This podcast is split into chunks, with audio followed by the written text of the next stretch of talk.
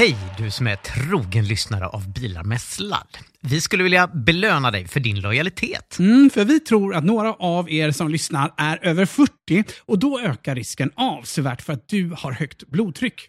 Och risken den ökar sedan ju äldre du blir.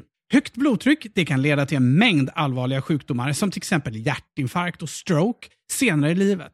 Nästan en femtedel av er som är över 40 har för högt blodtryck och de flesta vet inte ens om det. Jag och Fabian driver vårdcentralen Hälsa Hemma som du möter i vår app. Om du bor i Stockholm, Göteborg eller Malmö och listar dig på Hälsa Hemma vårdcentral så skickar vi hem en digital blodtrycksmätare till dig helt gratis. Blodtrycksmätaren kopplar du till Hälsa Hemma-appen och får där instruktioner om hur du kontrollerar ditt blodtryck. Gå till hälsahemma.se bilar med sladd för att ta del av erbjudandet.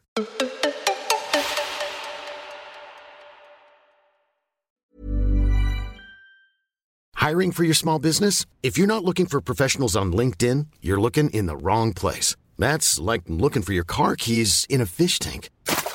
LinkedIn helps you hire professionals you can't find anywhere else, even those who aren't actively searching for a new job but might be open to the perfect role. In a given month, over 70% of LinkedIn users don't even visit other leading job sites. So start looking in the right place. With LinkedIn, you can hire professionals like a professional. Post your free job on linkedin.com slash people today. Mom deserves the best, and there's no better place to shop for Mother's Day than Whole Foods Market. They're your destination for unbeatable savings, from premium gifts to show-stopping flowers and irresistible desserts. Start by saving 33% with Prime on all body care and candles. Then get a 15-stem bunch of tulips for just $9.99 each with Prime. Round out Mom's menu with festive rosé, irresistible berry chantilly cake, and more special treats. Come celebrate Mother's Day at Whole Foods Market.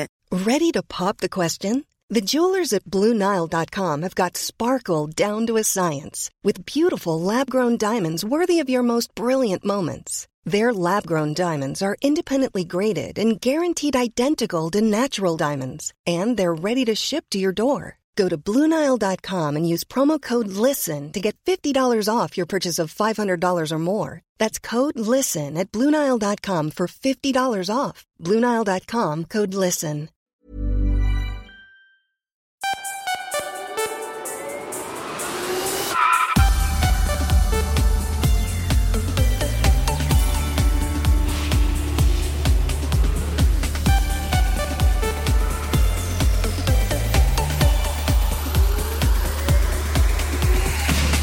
Hundratals Teslaägare riskerar att bli billösa på grund av den pågående Tesla-strejken. I denna veckas avsnitt har Alfred grävt mer i frågan. Vi har nyheter från Toyota, bilkoncernen Stellantis och så blir det en ny laddadapter för den med gammal elbil.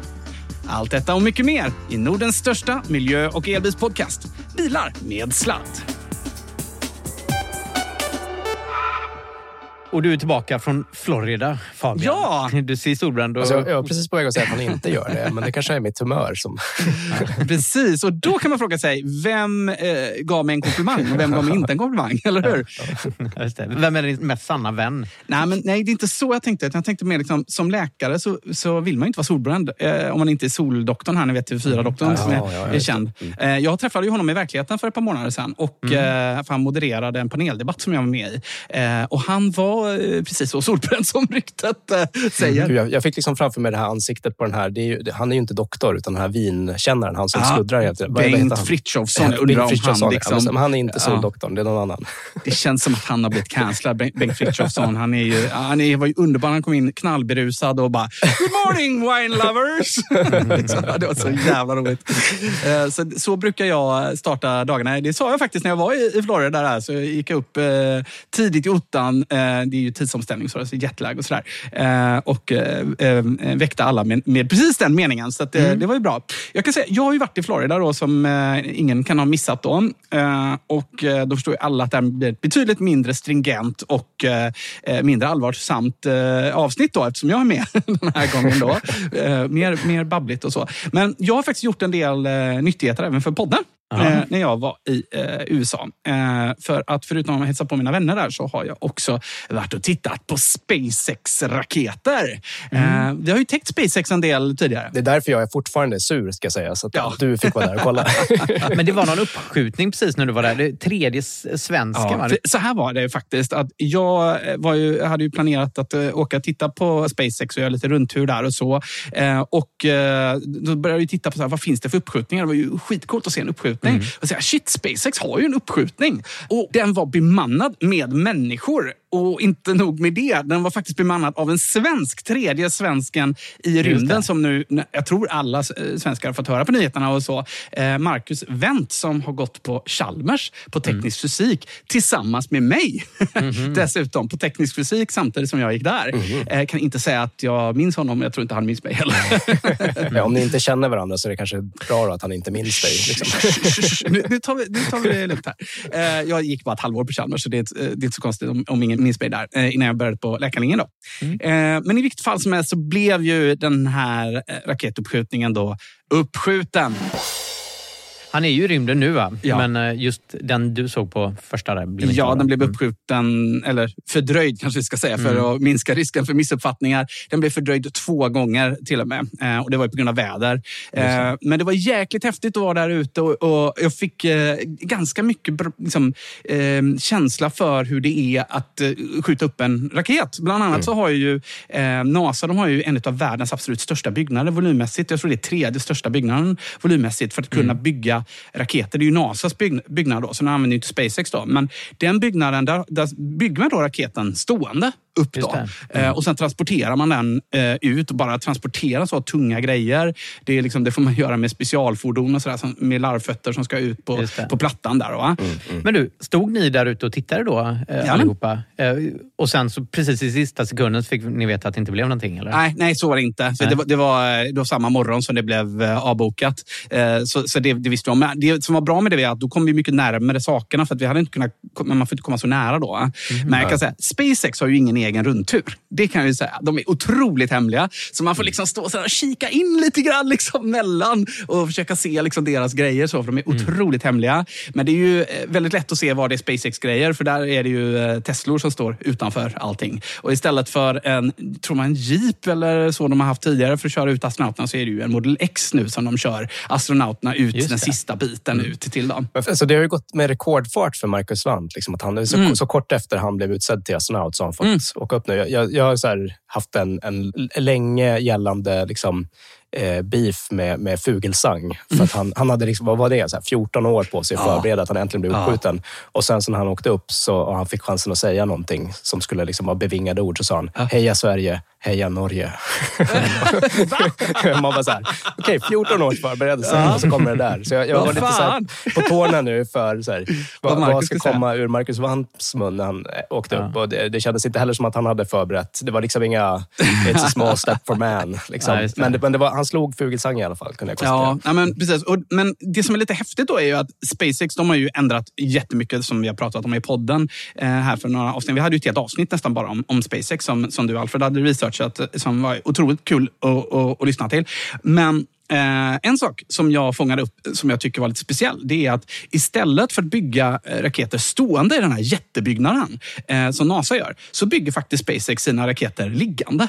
Tänk vad mycket enklare det måste vara att bygga någonting liggande än att bygga något stående som är, ja, jag vet inte hur många meter de är höga, men de är ot- otroligt stora de här raketerna. Ju. Eh, och, sen så har de en kran och lyfter upp dem. Bara en sån sak liksom är ju De har ju väldigt... här erection tower för Falcon 9, Ja. liksom, så att de, de, den är liksom gjord för att åka utliggande och fällas upp. Och det som är häftigt är att de raketerna återvinns ju, så det är ju de som kommer tillbaka. Så den som de åker upp med nu har ju skjutits upp flera gånger. Ja, men precis. Sen är ju inte, alltså det är inte så att SpaceX är helt nya på att skjuta upp saker igen. Man har ju haft det här eh, programmet eh, med rymd... Vad heter de? Heter? Rymd... Rymdfärjan pratar du om. Ja, Rymdfärjan. Ja. De har ju varit återvunna, men de har ju tagit extremt mycket stryk. Ja, fast det var ju inte raketen då, det var ju själva kapseln de färdades i. Nej, precis. Ja, men delar har man ju kunnat återvinna. Men det är ju, i syvende och sist så gjorde de ju kanske 30 uppskjutningar och något sånt med de där. Och när man tittar på den när de har pensionerat, för det står en sån där, det är faktiskt jäkligt häftigt att titta på den. Eh, så är den, den är så sliten. Den är så sliten Alltså man undrar om den överhuvudtaget håller ihop för att stå där för utställning nästan. Ja, så. men, ja, den har stått ute länge nu i många år. När var Ja. de pensionerade rymdfärjeprogrammet? 2011 tror jag de, var. Ja, de ja. pensionerade dem. Eh, Men jag har en kontrollfråga till er. Eh, vad tror ni att röken vid en uppskjutning består av? Ja, men nu ska vi se. Hydro, Hydrolox kör de väl på. Eh, så att det, det borde väl vara Vattenånga, Mm. framför allt eh, som kommer. Ja, Eller vänta nu, är det Metalox de kör? Nej, det är ju, det är ju bara Starship som de kör. Då, är, då blir det ju faktiskt eh, koldioxid också. Men, men, eh, nej, men eh, RP1 eh, finns det något... Fan vad kul att få slå er på fingrarna med någonting. Det är så jävla roligt. så Vad blir sällan det händer. Eh, nej, men alltså, ni är rätt ut att det är vattenånga, men av fel anledning. Eh, så det har inte med bränslet att göra. Det, alltså, faktum är att eh, röken från själva bränslet är väldigt lite. Ni vet, ni, ni ser det säkert Ja, framför er, liksom, hur det ser ja. ut. Mm. Alltså, det är flera mil liksom, med bara rök. Va? Det är vattenånga från kylning. Det står bredvid alla raketer står ett stort torn med vatten. Där man bara öser ut skitmycket vatten på väldigt kort tid. För att om man inte gör det så blir ljudet, det, det är ljuddämpande, allt det här vattnet. Ja. Så om man inte gör det, då går raketjäveln sönder. För att det skakar och vibrerar så mycket av ljudet. Så att vid alla raketuppskjutningar så öser man ut skitmycket vatten. Så det ska man tänka på faktiskt när man tittar på. Man tänker att det är väldigt omiljövänligt, eller hur? Så tänker man att det är, åh herregud vad mycket rök det är. Det här kan inte vara, vara bra. Ja, fast vit rök är ju typiskt vattenånga. Det är ju, det. det, det är ju inte exakt. svart rök. Den är ju vit, eller hur? Ja, Precis, den exakt. Mm. är ju vit. Va? Så, att, eh, så ligger det till med det. Vad roligt att få eh, lära er någonting för en Ja, men tack så mycket. Tack så mycket. ni, ni ser så tacksamma ut. Ja, Eh, herregud. Eh, En sak till innan Ja. jag, vi lämnar eh, resan till eh, eh, SpaceX eh, och NASA. Eh, och det är att jag försökte ju då få till en liten intervju med Marcus som skulle åka upp, svensken som skulle åka upp, Marcus Wandt. Eh, Och jag lät då ChatGPT skriva mejl både till NASA och till Svenska rymdstyrelsen som jag fick eh, via olika kontakter där. Eh, Och fick svar från NASA och jag kom en liten bit men sen så ser jag ju att medan jag satt på planet på vägen till USA så har jag ett missat samtal från Rymdstyrelsen. Eh, Så jag ska ta och lyfta luren till det där och så ska vi se om vi inte... Tänk vad coolt det vore om vi kunde intervjua Marcus på ISS. Jag vet ju att de har internetuppkoppling. Ja, exakt. De har ju pressat, pressat schema vet jag Ja. på, på ISS. Vi får se om vi får prata med dem eh, Ja. före eller efter han har landat igen. Ja, don't get hopes oavsett, up. oavsett så vore det ju kul att få, få snacka med honom. Men, Ja. jaha, ska jag komma, komma in och ta upp stämningen här lite? Då, med, Ja, gör det. Eh, Alltså jag är en sån jäkla jinxare. Alltså det, här, härom helgen så sa jag till min fru bara, gud vad vår treåring har varit stabil. Vi har inte vabbat nästan någonting på hela hösten. Och sen och words. dagen efter fick han hög feber och sen så har vi båda varit hemma. Det hörs nog på Ja. min röst att eh, jag är fortfarande eh, lider av sviterna här. Mm. Och eh, ja, men det finns en trumhinna som har exploderat också. Eh, inte min, utan vår stackars lilla treåring. Nej, vad tråkigt. Nej, det, det, har varit, det har varit tufft. Och, och som om det inte vore nog med det, ja, allt dåligt som har hänt, så har jag också en rättelse faktiskt från förra programmet. Oh. Eh, vi gick ju igenom eh, siffrorna rätt, rätt eh, ordentligt och jag hade nagelfarit om det är lite svårt att ta siffror så där tidigt på året för förra året, för det är, inte alla som har hunnit få ut dem ännu. Liksom. Eh, och allt jag sa om tillverkarna själva stämmer, men vi hade ju ändå någon siffra med där om att det var 20 procent elbilar förra året och där hade jag gått i den vanliga fällan. Det var plug-in hybrider med i den siffran. Så att, eh, det var eh, 19 som jag avrundade upp till 20 på inklusive plug-in hybrider, men det verkar snarare ha varit att rör sig om 13 procent av försäljningen förra året som var rena, rena I elbilar. Sverige. Nej, nej, eh, globalt. Globalt. Globalt. Sverige är vi ja, jag långt, menar långt det. över. Jag Ja. menar det. Ja. Eh, så att, det- men, det- men det är den globala siffran som börjar bli intressant nu, tycker jag. ja, verkligen. Mm, För klimatet är det den globala siffran som är intressant också, eller hur? Mm. Ja, verkligen. Men sen, jag vet inte, jag, jag, jag, tycker, jag, tycker ju sånt här, är- det är så himla spännande med att, har ni sett att FSD 12 är släppt nu? Full self-driving? Nej. Full self-driving eh, generation 12 då, som är alltså den här, de har eh, neurala nät end-to-end, inte bara för att upptäcka världen, Mhm. förstå Det världen. det är Teslas eh, system för full självkörning du pratar om där. Ja, men exakt. Eh, den börjar komma ut till, till kunder nu. Det har varit några få liksom, enstaka. så I USA? Eh, ja, I USA bara, Ja, men, mm. men liksom, det är några enstaka Tesla-ägare som har börjat få tillgång till den nu. Och, och man kan tänka att det det har varit en stor frågetecken, så här, hur snabbt kommer den utrullningen att, gå? Mm. Men den, den verkar liksom initialt ha ganska mycket styrkor, så det ska bli väldigt spännande att följa den under året. Och, Mm. eh, Tesla har precis släppt kvar- kvartalsrapport också. Och eh, i snacket efter kvartalsrapporten så, så be- bekräftar de att de kommer att rulla ut snabbt till alla kunder som har FSD. Så det kommer vara hundratusentals bilar som har den här Mm. generationen snart. Då. Och skillnaden är att det är en del av beslutsprocessen nu också som är AI då alltså? Ja, men förut så var det liksom som att den upptäckte världen eller tolkade sin omgivning Mm. med AI då, om man förenklar, med, med neurala nät. Och sen så var det som att man programmerade hur en bil skulle köra i tv-spel, hur, man, hur den skulle bete sig. Mm. Det var, han har alltså 300 000 rader kod och det blir väldigt många så corner cases. Så, Ja. ja, men så här ska vi hantera en to- stoppskylt, så här ska vi Mm. hantera filbyten, så här ska vi hantera det här. Men om det är ett, en stoppskylt lite på sniskan samtidigt som korsningen är lutad så här. Och så här det blir Mm. väldigt, väldigt svårt att programmera allting sånt. Så att, där har det varit ett löfte att det, det ska liksom ta ett stort steg nu. Och de initiala rapporterna antyder ändå att den här bilen upplevs som extremt mänsklig i hur den kör. Eh, och det, det ger- finns också ett löfte i den här arkitekturen att eh, ja, men, gör man på det sättet så kan man förbättra beteenden där den inte gör bra ifrån sig genom att egentligen bara träna den med mer data. Just det. Eh, så att, och, det är det som är Teslas stora försprång gentemot konkurrenterna. För, med Waymo framför allt, som, som leder på den andra approachen, de ligger ju långt före Tesla vad det verkar i hur, hur bra bilarna är på att köra med den gamla approachen och med sin sensorsvit, så att säga. Men får jag fråga dig, har man då bytt bort eh, hela det här programmera eller algoritmstyrda och bara ersatt det med AI nu då? Ja, så nu är det alltså fotoner in, LLM på LLM, eller äh, inte LLM, men, men neurala nät på neurala nät. Ja, men det är flera olika system. Det är ett system som tolkar världen och ett annat system som tolkar sensorgrejer och sen ett system som tar beslut, eh, rimligen va? Ja, men det- får vi anta. De berättar Mm. inte detaljerna, men de är ihopkopplade så att det är egentligen Mm. ett stort neuralt nät som du bara tränar på indata och mäter på hur den, alltså hur den vill styra reglagen på ut, utåt. Just det. Får, får jag fråga en sak? Tror du att de har haft nytta av de här eh, alla raderna kod och som de har, att de liksom har kunnat träna den på de raderna kod på något sätt? Nej, jag, jag tvivlar faktiskt eh, på det, eh, för det är en ganska stor arkitekturell eh, förändring. Och det, Mm. det är inte som att de är först i världen med att testa det, utan vad jag har kunnat förstå från folk som jobbar i branschen, så det finns andra som haft den här idén innan och som Mm. har konstaterat att det här funkar inte. Nej. och Tesla själva har ju, liksom, kan det vara, ett halvår sedan ungefär sagt att man måste ha ungefär en miljon eh, videos liksom, med Mm. relevant kördata för att man ska kunna göra det. Och det är bara Tesla som har data i den skalan. Så det, om det är så att det här är ett steg till, till lösningen, eh, då är det liksom svårt att se riktigt hur någon ska kunna konkurrera med dem för att de, Mm. de ligger så långt före. Alltså det, det är ju egentligen bara Waymo och eh, Mobileye och eh, eventuellt kineserna som ligger någonstans i närheten. Eh, Mobileye de har inte samma mängd data från sina bilar som kör, så de har svårt att repetera det här. Waymo, de har inte flottan. De har, har ju några hundratals bilar. Liksom. De har ju inte hundratusentals bilar med det här aktivt och så vidare.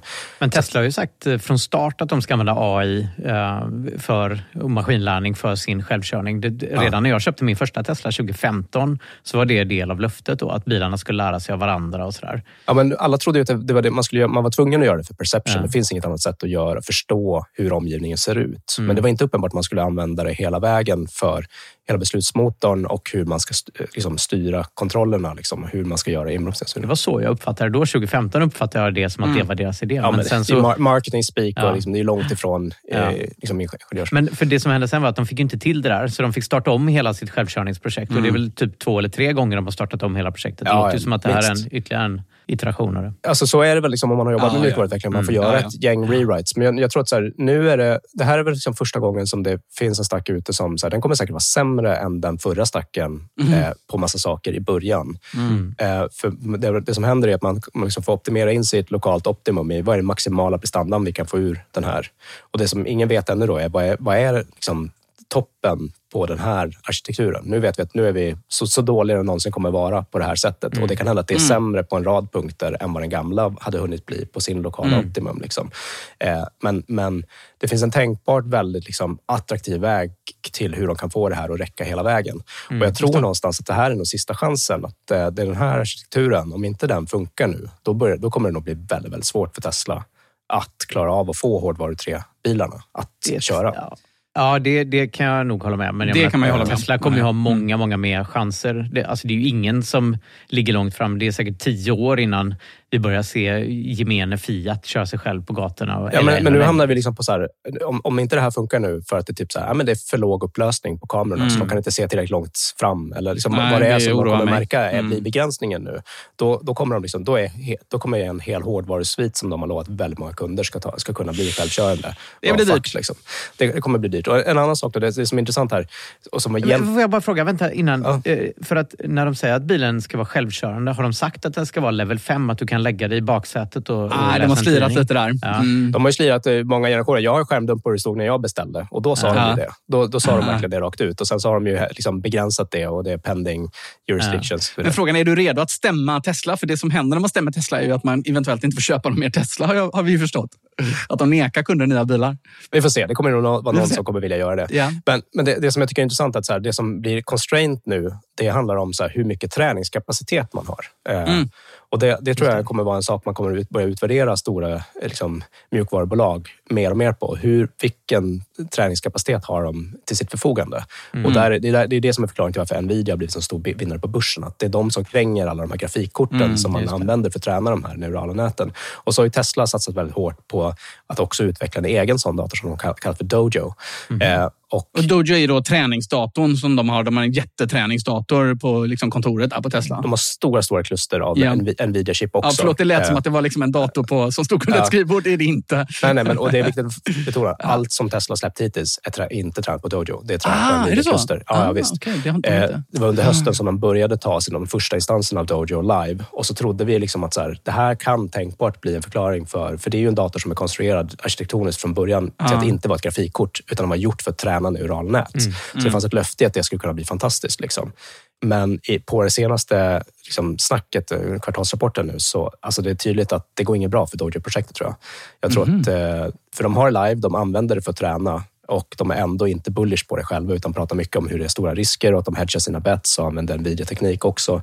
Eh, Mhm. och jag, tror att, jag tror att det finns en risk att Dojo-projektet håller på att köra in i väggen. Eh, Mhm. Det är tydligt att här, om de har det live och de är så här liksom skeptiska till, till sin egen förmåga, då, då är det tydligt att så här, det, det blir unit economics på att träna med Dojo verkar inte vara fantastiska kan man konstatera. Jaha, liksom. Okej, Eh. all right. Men jag har noterat bara en, en sak. Och det är ju, för det har Model 3 också. Att de verkar ha, även om, för jag undrar ju bara när det här kommer till, till Europa och Sverige då, i synnerhet. Men eh, delar av FSD verkar ju ha kommit faktiskt till våra Model 3-bilar. Ni har också Model 3-bilar, eller hur?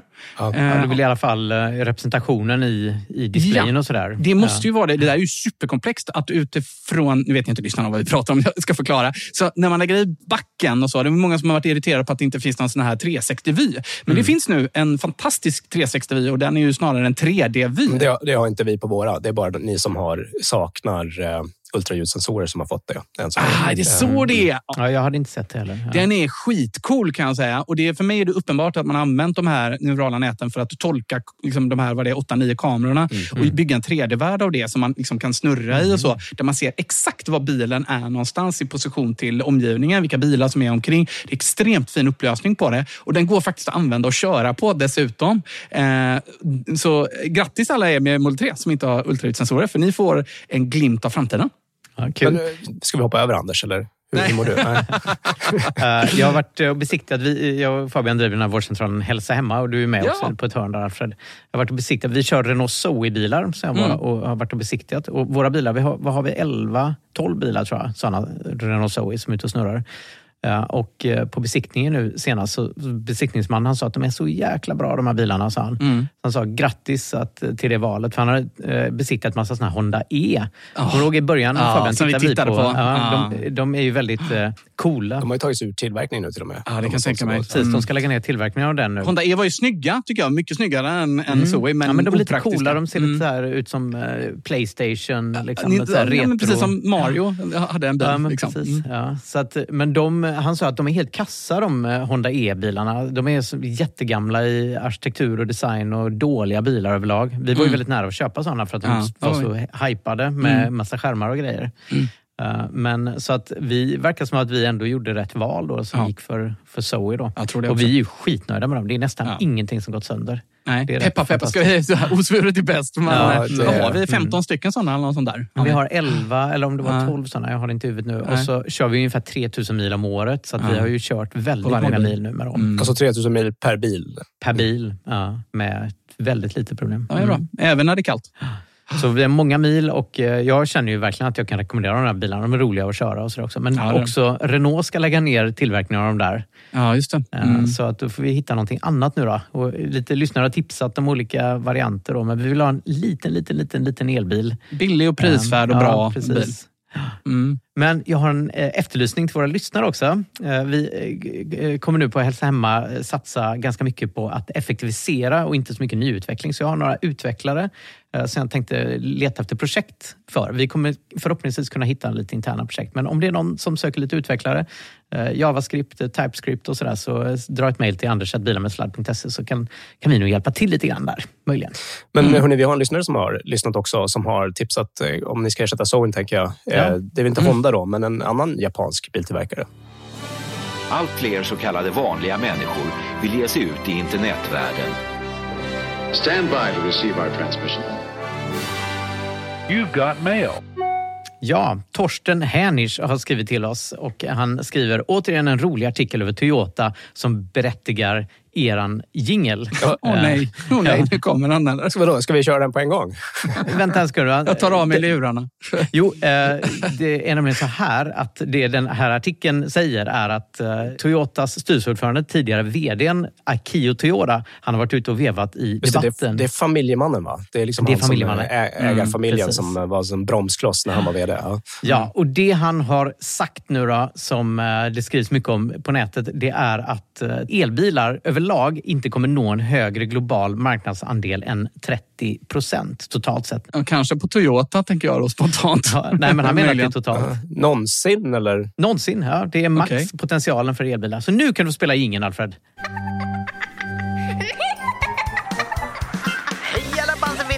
En gåta? Vad är det som kissar i gatorna våta? Toyota, Toyota, vi kan aldrig förlåta den kissande bilen, den får mig att gråta. Eh, jo, eh, han säger massa annat dravel. Han menar att de här uh, återstående 70 procenten då när, när hela marknaden är mättad för elbilar, det kommer vara hybrider och bränslecellsbilar eller bilar med förbränningsmotorer som kan köras på vätgas, menar han. Så eh, det, det är Toyotas liksom officiella spårdom. Det Ja, här fast ju är det det? För han är väl inte vd? Han är styrelsens ordförande, så han Ah, talar ju okej. definitivt för eh, Toyota. Alltså man, man, f- eh, det- är ju när man hör honom prata så här som man fattar varför de exekverar som de gör. Eh, och hur, hur, varför det verkar gå som de gör. Det, för det, annars tycker jag det har varit svårt att säga, säger de såna här saker bara för att de ligger efter och de måste kunna fortsätta sälja medan tills de hinner liksom få ut elbilar. Eller säger de här sak, såna här saker för att de fortfarande tror det. Och i hans fall, så ja, osvuret är bäst såklart, men jag tror verkligen att han, han har fortfarande inte liksom, mött verkligheten med blicken. Liksom. Nej, jag är helt säker på att det är så. Och eh, det tyder också på att det bromsas ner fortfarande på Toyota.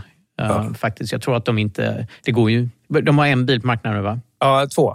Eh, Två stycken. Den BZ4X. Och de byggs ju bara delvis av, av Toyota själva. Liksom. Så att det, det. det. ja, det, man är liksom ändå generös om, Mm. om det är så det är. Ja. Ja. Men han säger också, han ger en känga till medier som inte inser fördelar med hybridbilar, säger han, utan bara klagar på att Toyota Det- det är oss han pratar om Det är oss, absolut. Precis.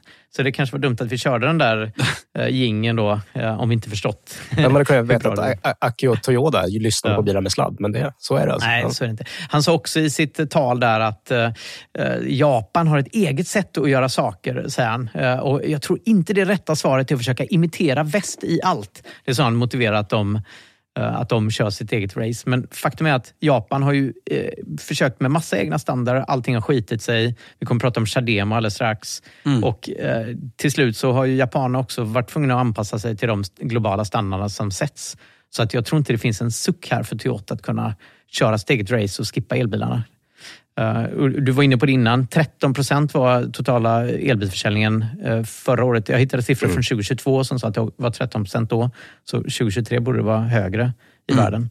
Så Det betyder då om han skulle ha rätt här och så ska elbilar nu ha nått ungefär halva maxpotentialen.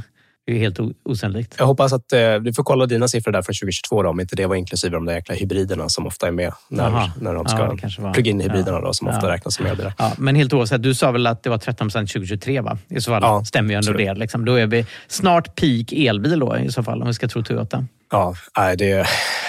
Herregud. Alltså det, det är just lite som vi var inne på i förra avsnittet, vi ska inte repetera det för mycket, men bara fallhöjden när verkligheten hinner ikapp dem. För alltså det, man måste komma ihåg Toyota är ett av de allra mest lönsamma bolagen nu. De är ju en av tillverkarna som tjänar på att det är hård prispress i marknaden. Att många väljer att kanske köpa lite mer prisvärda bilar istället för mer premiumbilar och så vidare. Så de Just går det. jätte, jättebra nu. Men det betyder också att de, liksom, man förstår varför det är BMW och det gänget som först har varit tvungna att liksom förstå. Det, det är ju liksom deras försäljning som dök när Tesla började sälja. Medan Tesla i mycket mindre utsträckning har snott försäljning från Toyota. Så det är därför de kan liksom fortsätta att vara invaggade i den här bekväma verkligheten som de har. Och. Japan generellt verkar ju ligga efter på elbils eh, ja. men elbilsövergången. Så det, det, det känns som att de japanska tillverkarna de håller på att hamna riktigt snett ute här. Alltså. Ja, och som vi pratade om i förra programmet, så med Kodak och så vidare också. Det är ju liksom precis innan det smäller som det är som, går som allra bäst. Det var ju de Mm. Ja. allra bästa ångloken tillverkades ju precis när elloken kom ju. Mm. Så att eh, nu så är det glada dagar hos Toyota. Vi får se när smällen kommer. Det blir intressant att stå på läktaren och titta på. Äntligen kan Chademo-bilar ladda på CCS. Stellantis kraxar undergång och så djupdyker vi i varför hundratals Tesla-ägare snart riskerar att bli stående i följderna av strejken. Allt efter detta. Ryan Reynolds här från Mint Mobile. Med priset på nästan allt som går upp under inflationen, trodde vi att vi skulle bring våra priser down. So to help us, we brought in a reverse auctioneer, which is apparently a thing. Mint Mobile unlimited premium wireless. Ready to get 30, 30, bit to get 30, bit to get 20, 20, 20, bit to get 20, 20, bit to get 15, 15, 15, 15 just 15 bucks a month. So, Give it a try at mintmobile.com slash switch. $45 upfront for three months plus taxes and fees. Promo rate for new customers for limited time. Unlimited more than 40 gigabytes per month. Slows. Full terms at mintmobile.com. Everyone knows therapy is great for solving problems, but getting therapy has its own problems too, like finding the right therapist, fitting into their schedule, and of course, the cost. Well, BetterHelp can solve those problems. It's totally online and built around your schedule. It's surprisingly affordable too. Connect with a credentialed therapist by phone, video, or online chat, all from the comfort of your home. Visit betterhelp.com to learn more and save 10% on your first month. That's BetterHelp, H E L P.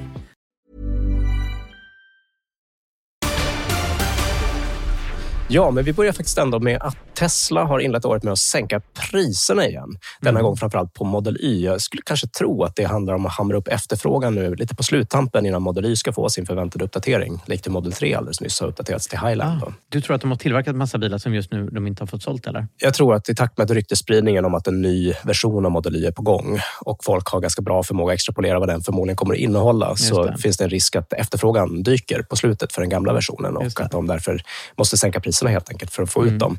Det svenska priset på Model Y startar numera på 534 170 kronor i Sverige eh, eller 614 000 lite drygt då, för den mest populära long range-modellen. Mm. Och eh, den nyss uppdaterade Model 3 den fick faktiskt ingen sänkning alls eh, den här gången. Så det innebär att nu är det bara 5 000 kronor ungefär i prisskillnad mellan Model 3 och Model Y. Som, där ju Model Y är en betydligt större bil och Ja. har tidigare varit mycket dyrare. Men det är också en ganska väsentlig skillnad ska vi säga till lyssnarna mellan så Model 3, gamla Model 3 och Model Y. De är väldigt, ser väldigt likadana ut invändigt och utvändigt också. Mm. Eh, och så kom ju den här Highland-uppdateringen av Model 3 som är en jättestor Du var ju inte overwhelmed, liksom, men, men eh, mottagandet eh, har ju varit ganska bra. Jag har varit och provkört den. Det är mycket högre komfort Det i är den nya. absolut. Ja. Det är en bättre bil på alla tänkbara sätt och den är snyggare utseendemässigt. Alltså jag tyckte den var häftig. Liksom. Det var Mm. inte det. Det var mer att... Du fick ju inte köra den, ska vi säga. Då, när du, Nej, precis. Och det är ju när man kör den som man märker det. Eh, Jag har hört att den är bättre att köra också. Precis. Det var mer att det är så många facelift som gör av bilar och eh, vi, jag tyckte att det var för mycket liksom, hype runt en Mm. facelift av den här bilen. Det var mer det. Oavsett vilket så har ungefär samtidigt då Stellantis VD Carlos Tavares varit ute i debatten och vevat. Eh, Kan ni påminna mig lite? Vilka är Stellantis? Ja, men det är väl ska vi säga, Fiat Chrysler, som har, koncernen va, som har bytt namn. De hette väl Fiat Chrysler ett tag? Ja, exakt. När de mördade så bytte de namn till Fiat Chrysler. Men då, och de äger ju många märken, då, liksom, Mm. både i USA med eh, eh, Dodge och eh, Chevrolet och så vidare. tror jag. Eh, men även eh, Opel och, och andra sådana märken i Europa. Mm. Och Peugeot är Stellantis eh, Mm. Alltså. Peugeot också? Okej. Mm. Men enligt Tavares så riskerar de här prissänkningarna som nu eh, liksom präglar elbilsbranschen eh, riskerar att få stora konsekvenser. Om man sänker priset utan hänsyn till kostnaderna så leder det till en kapplöpning mot botten som kommer att sluta med ett blodbad, säger Carlos Tavares till Financial Times. Och så fortsätter han. Jag vet ett företag, eh, då han syftar på Tesla, som har sänkt priserna brutalt med följden att lönsamheten brutalt har kollapsat. Och när du gör det så är det som att hoppa i Röda havet. Och när du gör det så blir det mycket svårt i framtiden. Vänta lite, Röda havet är ju havet utanför Israel. Ja, absolut. Jag tror Ja. att han, eh, det, det känns som en väldigt aktuell referens i att det, är- det, det, det är mycket som är, är jobbigt i Röda havet. Det är väl där Houthi-rebellerna håller på och beskjuter handelsfartyg och sådär nu. Ja, just det. Men vad, vad, vad, tror ni? Hur tror ni att Stellantis marginaler på elbilar ser jag ut? Tror att de, de har det svårt stackarna. Liksom. Mm. Jag tror att Tesla sänker ju inte priserna på ett sätt som är osunt för affärerna. Det har vi ju sett tidigare att de har ju väldigt fina marginaler.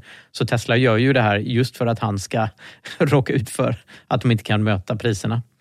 Ja, det är verkligen så att alltså, Tesla har ju, alltså man får ju se att Teslas marginaler har ju gått ner jättemycket när de har sänkt priserna. Men, men fortfarande efter att de har gått ner så mycket så har de ju alltså högre marginaler än vad de flesta av biltillverkarna har Mm. på konventionella bilar. Mm. Och eh, när de konventionella biltillverkarna också då fortfarande i många fall i alla fall är olönsamma på elbilar på den gamla prisnivån.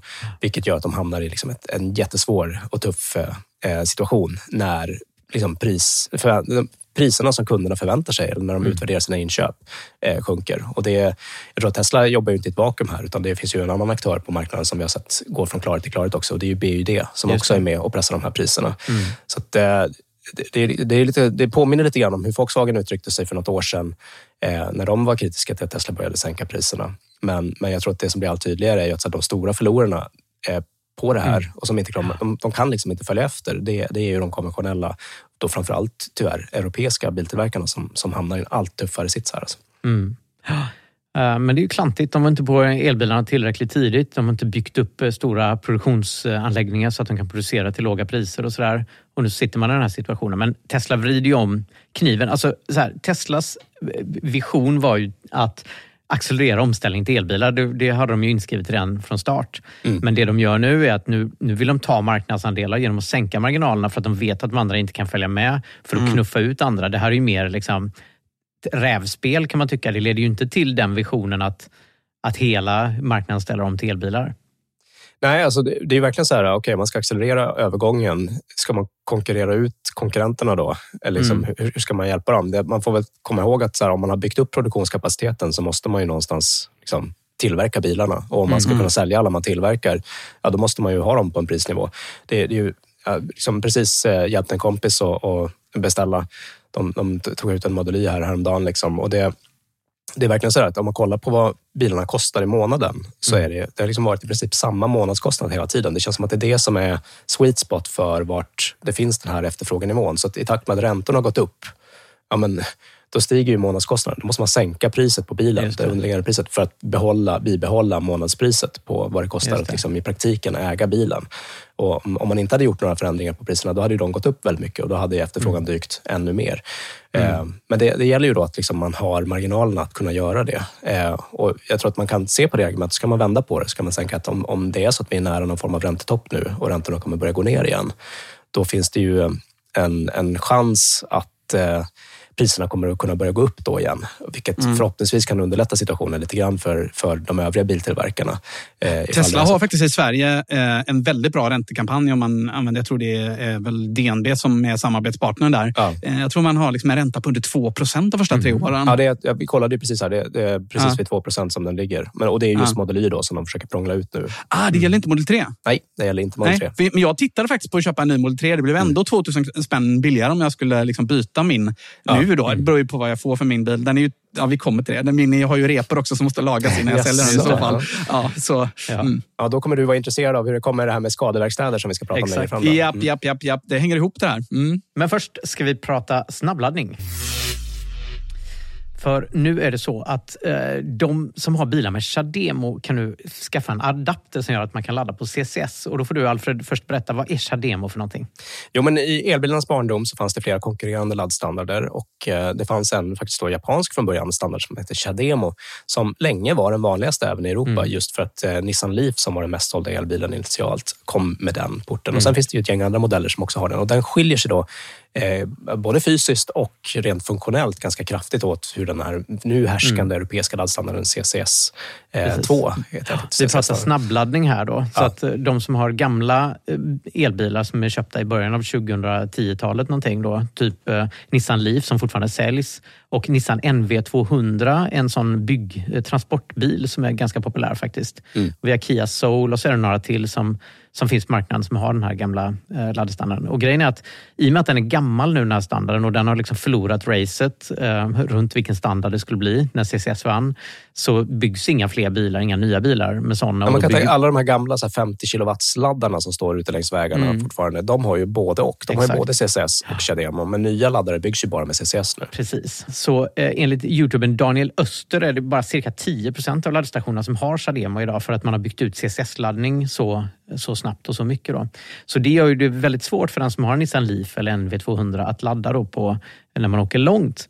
Men nu har det då kommit en adapter som gör att man kan konvertera liksom från Chademo till CCS som gör att folk med de bilarna kan ladda på alla laddstationer som finns nu. Då. Det är ju fantastiskt. Det, det kan ju Mm. faktiskt vara, för många elbilsägare ska det här vara skillnaden mellan om det går att köra på lång, lång resa på ett vettigt Mm. sätt eller inte. Mm. Anledningen till att det har tagit så lång tid är att eh, experter då, nu gör jag såna här harfnuttar vet, i luften, vad är det man kallar det? Just det, det är alltid väldigt effektivt när man gör det i radio. Ja. ja, nej, men så experter har sagt att det går inte att bygga en sån här adapter för det, är- det är liksom två olika dator kommunikationsstandarder som är liksom helt, helt okompatibla. det Ja, jag fattar det som att handshaken är extremt annorlunda. Ja, liksom, I vilken ordning saker ska göras. Och sådär. Ja. Så att, Så det har man sagt under flera år att det här är helt omöjligt att göra och därför så har det inte funnits att gå att få tag på. Men nu gick det ändå. Det är lite som den här kärnkraftsolyckan i Harrisburg. Så här, det kunde ju inte hända.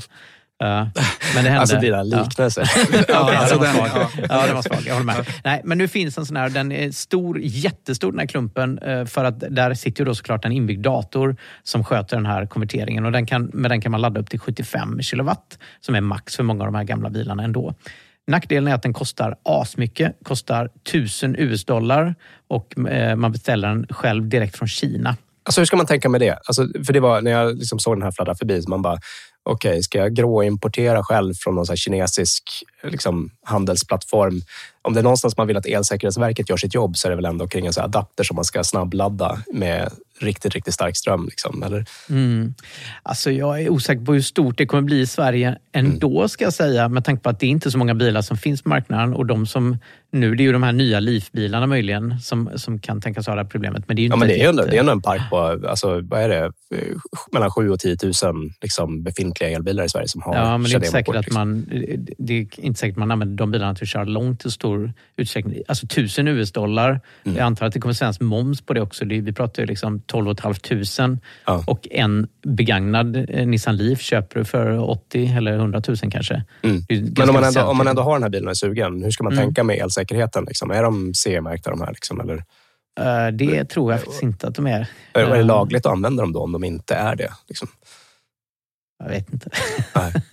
Kolla upp vet det innan du beställer helt enkelt. Att man Mm. får använda dem, att man kan lita på dem. Vi får Ja. återkomma i, i frågan ifall det Mm. är så att det inte går att, att använda dem i praktiken. Mm. Det är ju intressant ändå att den här produkten finns, för det gör ju Mm. att en europeisk importör skulle ju kunna välja att i så fall eh, ja, men importera den och klassa den för europeisk marknad och se till Ja. att den, om, att Det den är ganska måttet. höga strömstyrkor så att man vill nog kanske att det ska vara lite säkert det där. Ja, exakt. Man vill gärna att någon Mm. har satt sin kvalitetsstämpel Ja, innan man det. börjar använda Men är det verkligen så att om det inte är C-märkt, att, man inte, att det är olagligt att plugga in det då? Liksom? Om, man, om jag tar någon amerikansk teknikpryl och tar med mig till Europa, får jag då inte koppla in den? Ja, pass. Jag lämnar det Ja. osagt. Men jag tror inte man får sälja saker på, på svenska marknaden utan att det är S-märkt eller C-märkt. Om, jag vet inte ens om S-märkningen finns kvar. Liksom. Ja. Eh, Nej, men det låter ju rimligt då. Men då, så om man grå, importerar själv från Kina så är ju inte den såld till den svenska marknaden. Och då, så det är nog inte olagligt skulle jag inte tro. Nu, vet, nu snack, vi har ingen Ja. aning om vad vi pratar om här. vi går vidare istället tycker Det jag. gör vi. Ja, jag tänkte faktiskt att vi skulle komma till den här djupdykningen då i Tesla-strejken. Som eh, jag fick eh, kontakt med en eh, lyssnare faktiskt som har råkat riktigt illa ut. Men innan vi går in på hans fall så men vi ska följa upp lite hur det har gått nu efter tre månader in. För att samtidigt som frekvensen av nya åtgärder verkar ha börjat sina lite grann. Det är ju, nu verkar det som att de här åtgärderna som ligger, de, de ligger. Vi har inte hört Mm. några nya sympatiåtärder än på ett tag. Så frekvensen på de nya åtgärderna verkar ha sinat. Men samtidigt så verkar det som att de som redan ligger, de verkar kunna faktiskt börja få liksom lite mer konsekvenser. Eh, Tesla som företag har ju verkat jobba på relativt opåverkat. Så att på Tesla-verkstäderna så är det business as usual, även om de har fått börja köra, köra sopor själva. Vi får anta att de städar sina lokaler själva eh, vid det här laget eftersom städarna är i strejk. Eh, men det verkar ändå som att IF Metall faktiskt kanske har verkat tycka störa leveranserna. För det blev absolut inget leveransrekord för Tesla i december och de initiala siffrorna här i januari är också liksom inte riktigt så starka som det har sett ut tidigare. Mm. Och en av sympatiåtgärderna som har legat har också varit mot fabriken då, Hydro Extrusions som tillverkar delar till modulyrfabriken i Berlin. De togs ut i sympatistrejk och där har bolaget nu faktiskt valt att varsla de medarbetarna som Mm. har jobbat med det här eh, om ja, deras jobb kommer att försvinna helt enkelt. Mm. 20 stycken handlar det om i Vetlanda. Mm. 20 stycken medarbetare, ja. Och det är trots att facket har erbjudit sig att täcka lönekostnaderna för det här bolaget. Det har fått mig att tro, här, varför tackar man nej till ett sådant erbjudande om man kan få det? Jag skulle tro att det faktiskt är så att det kan vara så att de är på väg att flytta den produktionen någon annanstans och att de vill ha så egentligen så lite. Det är därför de också är ganska tysta själva tror jag, för att de vill inte att det ska bli publikkänt och uppfattas. Hydro tänker du? Att de Hydro? Extrusions, ja. Okej, ja. De har ju anläggningar i andra länder, så att, Just det. det. verkar ju rimligt Mm. om de är satt under hård press från Tesla nu, att de flyttar den tillverkningen någon annanstans och att den inte kommer tillbaka till Sverige helt enkelt. Och då varslar de Alltså, gud vad mycket krångel Tesla går igenom för. Alltså, Ja. kan de inte bara signera det där? Kan de inte bara signera kollektivavtal? Ja, ja eller hur? Ja. Ehm, Men det är bara spekulationer, det är ingenting jag kunnat Mm. bekräfta med Hydro. Men det, det har varit verkligen väldigt talande tystnad från Hydro i det här. Och eh, det är svårt att veta. Alltså de uttalade ju sig, vdn där var ju ändå ute eh, häromdagen.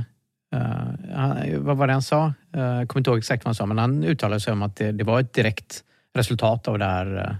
Ja, de menar ju på att det är ett direkt resultat av strejken. Mm. Men om, om facket har erbjudit sig att täcka lönerna, då hade de ju vadå, då hade de väl bara kunnat behålla de personerna och låta dem inte göra någonting Mm. framgent. Då, liksom. Mm. Men jag, jag skulle kunna tro att ett sånt avtal med facket kanske är förknippat med att man då också åtar sig att absolut inte flytta tillverkningen till exempel. Det är Mm. igen då bara spekulationer, det är Mm. ingenting jag vet någonting om. Eh, Tesla har ju faktiskt också rapporterat att de ska stänga tillverkningen i, i Berlin under en kortare period. De har skyllt det på just de här leveranserna i Röda havet som vi var inne och Mm. touchade på lite tidigare, att de är problematiska. Medan Mm. det svenska facket har varit snabba att tolka det här till att det här är effekter av strejken, att de inte får delarna från Hydro Extrusions i Vetlanda då, som de är beroende av. Och det är väldigt svårt att utröna vad som är sant där. Vi får väl se när tillverkningen kommer igång igen. Mm, jag tror inte de är så sårbara. Men jag har faktiskt hittat en viktigare vinkel för oss Tesla-ägare i den här strejken. För en av de allra mest långtgående sympatiåtgärderna som har varit aktiva sedan i november nu, det är sympatiåtgärderna mot skadeverkstäderna. Mm. Där IF Metall ju tog ut verkstad och även flera andra skadeverkstäder som jobbar med Tesla. Ja. Mhm. Jag- är väldigt intresserad av den här frågan. Personligen intresserad, även om jag kan ju köra min bil i alla fall. Men stackars alla de som har en kvadda Tesla som inte går att köra med. Mm. Vad, vad händer med dem nu? Vad är status? Har du koll på det här nu då, Alfred? Ja, jag har faktiskt eh, Ja. grottat ner mig i det här ordentligt. Jag har pratat med en som är drabbad och jag har faktiskt också intervjuat eh, facket som vi ska få höra lite senare. Wow. Eh, men innan vi går in i det så tänkte jag att liksom det, det är bra att förstå proportionerna här. För att I Mm. praktiken så är det nu så att de flesta Tesla-ägare har typ inte tillgång till en skadeverkstad nu. Det finns några skadeverkstäder som fortfarande jobbar, men där har köerna blivit månadslånga. Så att i praktiken Mm. är det svårt att få sin bil lagad. Det var det redan innan kan jag säga. På verkstad hade två månaders väntetid för mig. Mm. Eh, Innan strejken. Och de som är aktiva och lagar bilarna nu, Ja. det är ju icke kollektivavtalsanslutna verkstäder då. Ja, men är de ändå Tesla-godkända då? I frågan? Ja, det finns sådana. Mm. Det finns ett par Tesla-godkända kvar fortfarande, men de största de är, de är liksom uttagna i strejken. Och om man kollar på hur många bilar som brukar passera dem. Eh, det har Mm. varit lite svårt att få tag på sådana siffror för de är ganska liksom, talat tyst om sånt. Men, Mm. men det är ändå så att det verkar som att den bästa uppgiften man kan få att det handlar om tusentals bilar som brukar passera dem varje år. Och det Mm. gör att det bör röra sig om, alltså, åtminstone vid det här laget, hundratals bilar som inte blir reparerade. Och sen så är det frågan då hur hög andel av dem som, som du var inne på Fabian, inte är körbara. Ja. Jag har i alla fall träffat en person då som har en sån bil som inte är körbar eh, Ah. och har varit fast på verkstad. Då. Han lämnade in sin bil innan strejken bröt ut, men den hann inte bli klar innan Mm. strejken bröt ut. Mm. Och eh, därför är hans bil fortfarande fastlåst i ett limbo och kommer ingenstans. Och vi Oh. kan lyssna lite på hur det lät för honom.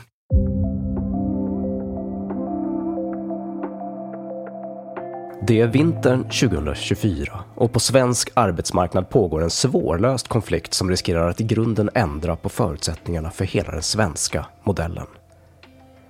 När IF Metall den 27 oktober utlyste en strejk på Teslas serviceverkstäder skedde det efter sex års ovilja från den amerikanska elbilsjätten att ens inleda diskussioner om ett kollektivavtal.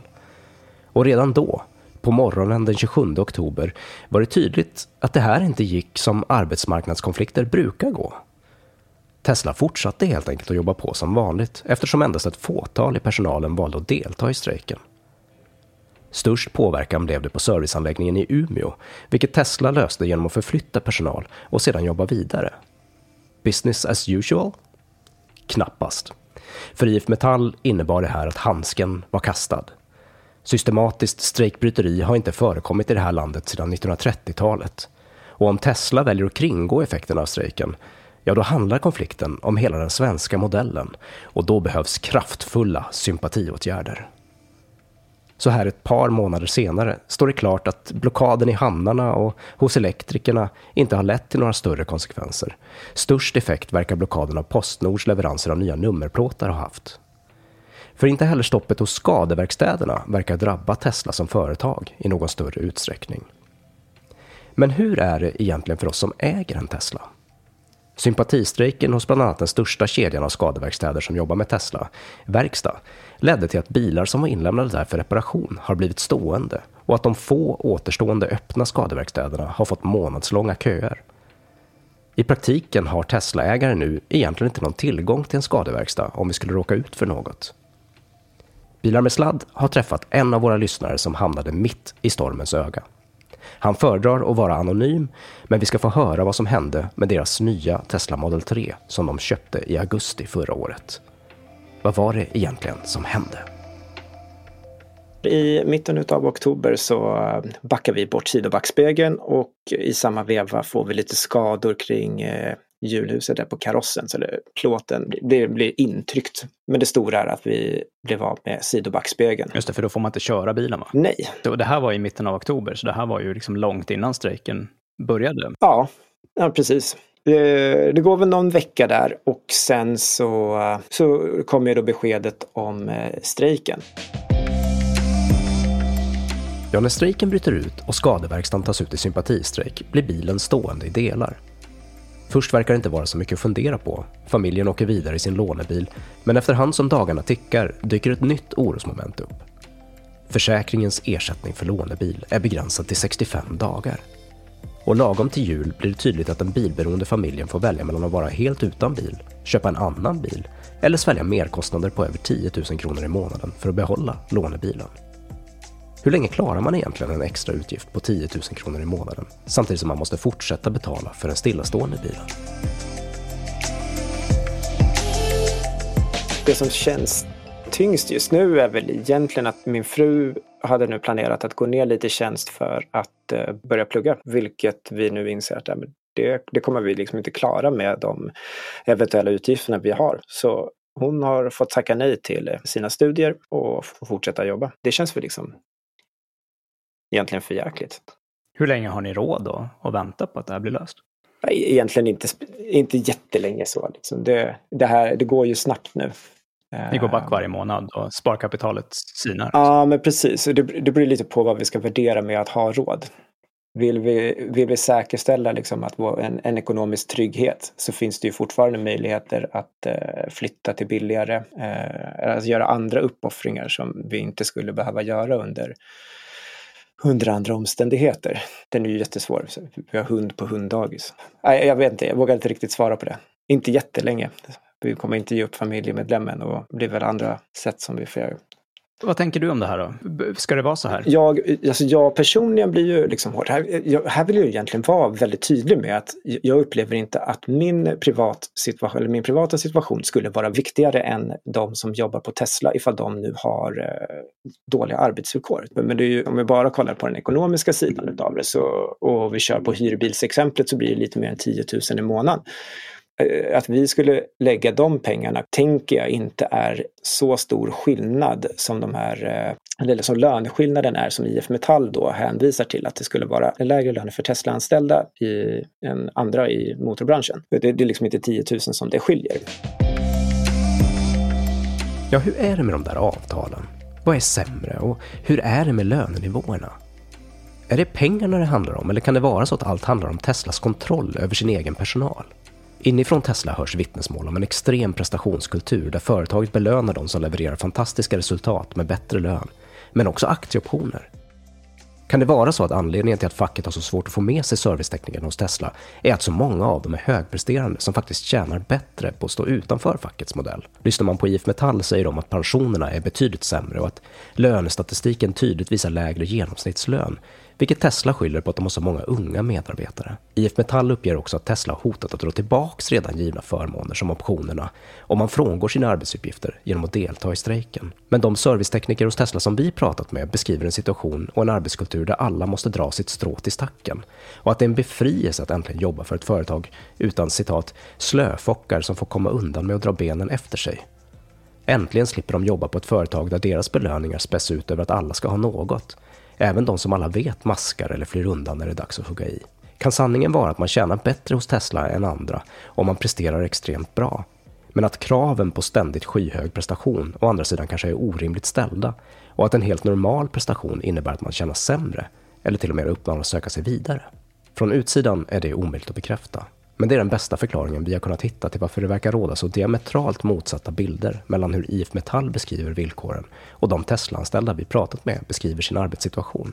Oavsett hur det är med det är det tydligt att Teslas egna verkstäder rullar vidare i stort sett opåverkat. Väldigt få servicetekniker verkar delta i strejken. Och medan facket talar om att de före strejken hade över hälften av 120 servicetekniker med sig, vilket skulle antyda åtminstone 60 personer, så talar våra källor om 14 personer av totalt 157 servicetekniker, vilket också styrks av Tesla Club Swedens efterforskningar som landade på 15 deltagare i strejken, det vill säga under 10 procent av de berörda anställda. Och samtidigt visar siffror på hur många fordon som normalt passerar skadeverkstäderna att antalet Teslaägare som snart står utan både sin vanliga bil och ersättning för lånebil snart borde vara hundratals. Spelar det egentligen någon roll? Mängden är ju en sak, om det nu stämmer att det inte är jättemånga människor som har gått ut i strejk på, på, bland de som jobbar på Tesla och vi som blir drabbade utav strejken är eh, en otrolig mängd. Då skulle jag vilja säga att det, det, det, det spelar roll i den aspekten att strejkåtgärden kanske inte är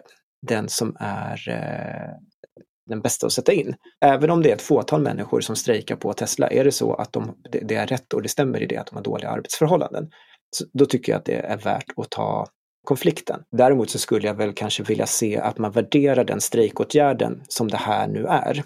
För om man tittar på vår situation igen då, så, så ja, med bilen har vi ju redan köpt och reservdelarna till bilen är ju också beställda och, och inköpta, så Tesla har liksom fått båda de två transaktionerna. Det här skulle gå att lösas utan att egentligen eh, Tesla blir mer inblandade.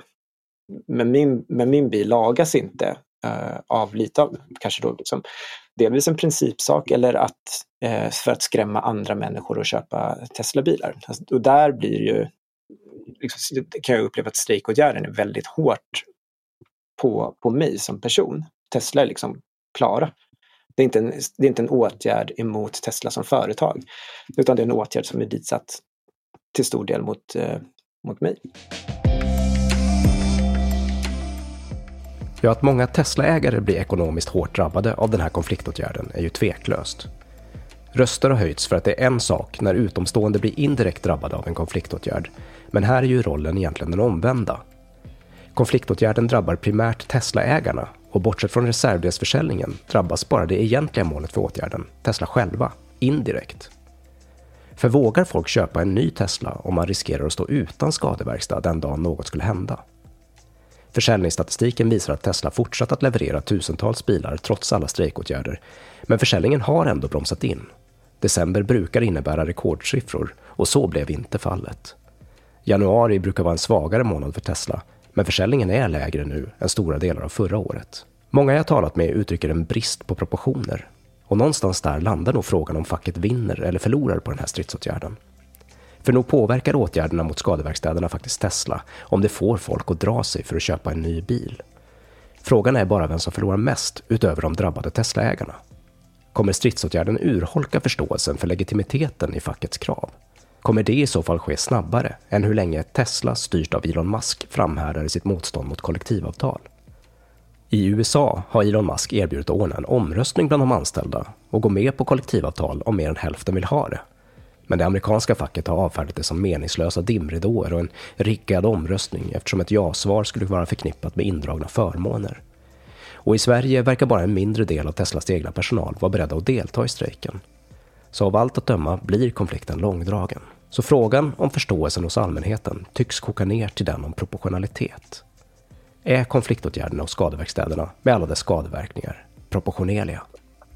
Uh, nej men, eh, nej men jag, jag tycker inte att de är proportionerliga. Det, det gör jag ju inte. Vi har ju väldigt få strejker i Sverige. Så jag skulle också kunna ha den förståelsen att men nu sätter vi in strejkåtgärder för att uppnå vårat mål. Men igen, så nu, nu leker vi lite med siffror om hur många som kanske sitter i samma sits som oss. Och vi misstänker ju att det är bra många fler som sitter i samma sits som, som jag gör än vad det är som strejkar på Tesla. Då har jag lite svårt att förstå att man från eh, fackets sida i den här strejkåtgärden inte kan omvärdera det. Är det så att det är många fler medmänniskor här i, i Sverige som blir drabbade utav strejken som tredje part än vad det är som, som det gynnar som arbetar, hos, eller arbetar på Tesla, då kanske just den strejkåtgärden är någonting som man ska lätta på. Och inte för att man då ger upp någonting i själva huvudkonflikten, utan för att den inte slog så väl ut som, som man hade hoppats på. Sen så säger ju IF att de har fler åtgärder att sätta in. Det är väl liksom inga konstigheter med att man då fortsätter med nya åtgärder och värderar dem. Men att man inte är så låst liksom i att ja, men nu har vi satt in den här strejken och då kan vi inte backa på den. Borde inte Tesla bara skriva ett kollektivavtal då? Jag ser ingen anledning till att de inte skulle skriva ett kollektivavtal. Varför skulle de inte? Det är väl lite som, som IF Metall också är inne på, om de nu säger att allting är så bra. Men jag vill ändå liksom lite förbehålla mig den rätten av att jag, jag inte sätter mig i... Jag jobbar ju i en helt annan bransch. Som kund och, borde du inte vara tvingad att ha en åsikt i den frågan? Nej, nej för, för jag vet inte hur det är att jobba på Tesla och jag vet inte hur det är att driva Tesla. Ångrar du att du köpte en Tesla? Nej, det gör jag nog inte. Ska du köpa en till om du köper en, måste köpa en bil till nu? Då? Eh, ja, det, är, det är absolut. Det, det, det skulle, ja, ja, det skulle jag antagligen. Alltså skulle jag göra om beslutet nu så det var liksom inget impulsköp utan det var väl ett kalkylerat beslut utifrån hur mycket pengar vi kunde lägga på en bil och vad vi fick för, för de pengarna. Och i samma sits igen så skulle jag nog, så, jag skulle ta det beslutet lite oturigt med att backa bort en sidobackspegel i, i den här tiden.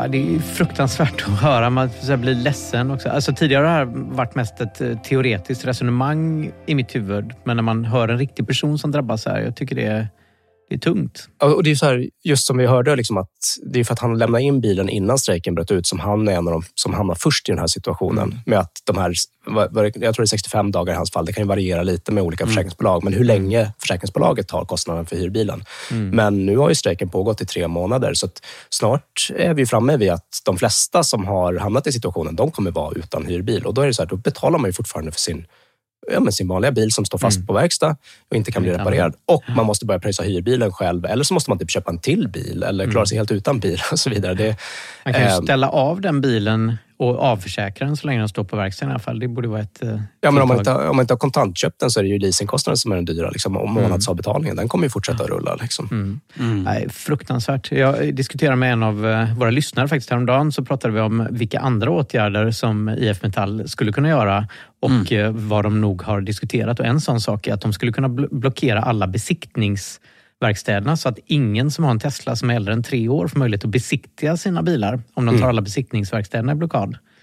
Det, ja, det vore helt sjukt. Ja, reparera sin bil kan du ändå göra utomlands. Man skulle kunna tänka sig att man åker till Norge och reparerar bilen. Eller, eller så. EU-kontroll är ju en europeisk grej, alltså den besiktningen. Eh, så att ah, möjligen... ja, så det hade gått också då? Ja. Men det är möjligt att man skulle kunna göra en, en sån kontroll utomlands också. Men jag tänker så här att de har väl säkert funderat på det där. Men alltså det skulle bli tiotusentals helt vansinniga Tesla-ägare då ja, om de skulle göra en sån åtgärd. Nej. Jag, jag, tror så här att det, det, här kommer ändå sluta i, när det gäller serviceverkstäderna, så tror jag det kommer sluta i att de kommer börja skeppa bilar eh, utomlands för mm. reparation. Att Tesla hjälper till med det. För att det här börjar nästan bli, jag undrar vart man ska vända sig som i hans eh, läge, här, eh, stackaren här med, med, sin, med, med sin Tesla och hunden och allting.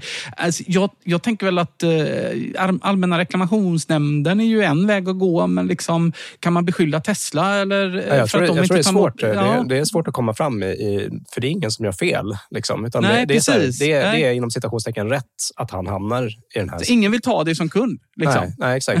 för att de har Tesla? Det som Tesla tänker sig lösa det med, det, de har ju varit väldigt öppna med det. De håller på att dra igång skadeverkstad själv, helt enkelt. Mm. Och ska öppna men vad fan, det, det kommer ju dröja liksom. lång tid innan det är igång. Ja, jag var inne inne och kollade. Det verkar som att alla de där tjänsterna som de hade utlysta är tillsatta nu. Eh, De är borta Mm. från hemsidan i alla fall, utom själva chefsrollen var kvar när jag kollade Mm. häromdagen. Liksom. Eh, Så det återstår väl att se liksom, lite hur, hur, hur det ska gå. Men, och det, är, Ja. det kommer ta tid att skala det oavsett. Liksom. Så det kommer ta Ja. tid innan det är tillgängligt och det är ju Stockholm då i så fall. Ja, och Så- är det ju en, upp, så är det en jätte liksom, uppdämd eh, behov då också. Så det, är ti- alltså verkligen, kör försiktigt. Ja. För att om ni kraschar era Tesla nu så hamnar ni ju i, i, i, i som vi i han, hans Mm. situation som vi hörde i reportaget där. som konsument borde man kunna ta, eh, frakta den utomlands och få den reparerad i Tyskland eller någon Ja. Här finns ju en affärsmöjlighet tänker jag också. Mm. Så de lyssnarna som hör detta kan inte... Ja, men helt ärligt, någon, Du kallar dig själv Elon Musk i något avsnitt. eh, Nej, det har, jag aldrig, det har jag aldrig Han är Sam Altman nu. Nej, möjligen samma. Men eh, ja, jag, jag är så modest på det sättet. Ja, men det är en ganska bra affärsidé faktiskt. eh, Ja, att, och eh, börja hjälpa frakta till- bilar och liksom ta kontakt med utländska skadeverkstäder som är seriösa och som tar Teslor. Mm. Eh, fasen, kom igång. Det är bara eh, hyr någon med släp. Frakta bilarna till Polen. Så, ja, så, exakt. Reparera dem där. Men tror ni att det är det här som påverkar försäljningen nu? Liksom? För det, jag menar, om man vänder på det så är det så här, jag tror ju, just den här känslan som vi har nu, fan man får köra försiktigt. Annars riskerar man verkligen bli av med Ja, men bilen. jag kan inte köpa en ny Tesla nu, för jag kan ju inte sälja den med repor jag har. Ja, nej, Hur exakt. ska jag kunna sälja den? Jag, kan- alltså, helt ärligt, jag, jag hade kanske köpt, alltså, jag hade ju sparat pengar med den fina räntan och det lägre priset. För då nu. funkar ju åtgärden. Liksom. Då slår den ju mot Tesla. Annars är ju liksom en av, Ja, liksom, en av Mm. mekanismerna här är Ja. så här, det, okej, de säljer reservdelarna för Mm. bilarna, men annars är det ju bara mellan försäkringsbolagen och skadeverkstäderna. Så att, Mm. Men, men om, det, om det påverkar försäljningen, vilket det rimligtvis borde göra, då är det ju en effektiv åtgärd. Liksom. Mm. Det är bara det. väldigt mycket collateral, då, eller liksom rikoschetter på andra. Liksom. Japp. Ja, eh, jag var så nyfiken på det, så att det var, jag ringde ju faktiskt till eh, IF Metall också. Och efter ett visst tråcklande så lyckades jag få Veli-Pekka Seikkilä, som är avtalssekreterare, på tråden och förklara hur man ska se på det här. Jag heter Veli-Pekka Seikkilä och är avtalssekreterare på IF Metall. Hur går strejken? Ja, den har ju hållit på ganska länge nu. Eh, Vi är inne på, i slutet på månaden så är det tre månader. Men, men samtidigt så ser vi ju då att det börjar ju ge effekt då, alla de här sympatiåtgärderna som finns. Och det som har hänt sen vi gick i konflikt är ju också att vi har fått till eh, samtal med Tesla. Och det, när man gör det då finns det också förutsättningar för att hitta lösningar. Vad är riskerna om ni inte lyckas få till ett kollektivavtal hos Tesla? Ja, risken är ju naturligtvis att eh, då kommer ju också andra bilföretag eh, att ifrågasätta varför de ska ha ett kollektivavtal, varför, varför de ska betala eh, saker och ting. Sen finns det en annan risk också och det är ju att om inte vi fixar kollektivavtalstäckningen i det här landet så vet vi då att eh, man kommer då att ställa krav på lagstiftning och det vill inte vi och det vill inte arbetsgivarna. Hur länge tror du att konflikten kan pågå? Det är väldigt svårt för mig att säga. Det, är, det vet jag inte och eh, jag hoppas ju att det här tar slut så fort som möjligt eh, för allas skull. Eh, Dels för de anställda naturligtvis men också alla kunder som, som eh, har svårt att få bilar levererade men också de som har sina bilar på lagning. Hur, hur många av eh, Teslas servicetekniker är det som deltar i strejken? Ja, vi går inte in specifikt på eh, antal utan men, men det, är en, eh, det är en stor del och vi hade innan konflikten så hade vi eh, mer än, mer än 50 procent var ju medlemmar hos oss. Sen är det ju några stycken som har jobbat och eh, med anledning av det så, så, har, vi, så har vi fått utesluta ett antal medlemmar. Men, men vi, har, vi, har, vi ligger alltså något under halva gänget som är, som är med. Är det färre som deltar i strejken än ni hade räknat med? När strejken drog igång så gjorde ju Tesla någonting som man inte har gjort i Sverige sedan 30-talet. Det var att de organiserade upp strejkbryteri och det är klart att när, när konflikten inte fick den omedelbara verkan så var det också ett antal människor nu som, som valde att inte gå in i konflikten. De har berättat för oss att de har, eh, man, har, man är rädd om sin anställning. Man har fått reda på att man tappar sina, sina förmåner och såna här saker om man går in i konflikt. Och eh, det har gjort att eh, många utav medlemmarna gick inte ut i konflikt. Så att eh, svar på frågan är ja. Hur, hur påverkar det konflikten om det är många som väljer att inte delta? Nej, det innebär ju då att det blir svårare och eh, anledningen till att vi har vidtagit väldigt mycket sympatiåtgärder det är ju helt enkelt därför att eh, Tesla har ersatt de anställda som är ute i strejk med, med organiserat strejkbryteri, alltså hämtat folk från andra ställen.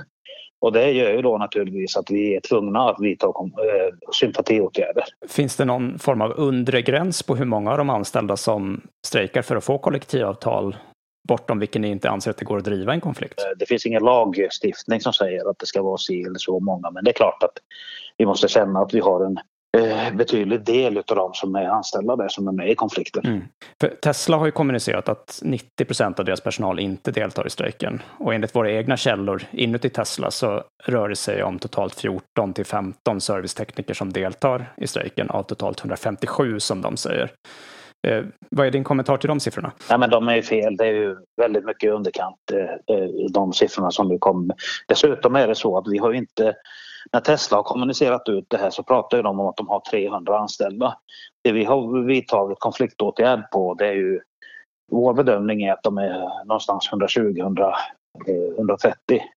servicetekniker som finns som fanns när konflikten gick igång. Men det är fler än 14-15 servicetekniker som deltar i strejken? Jajamän, absolut.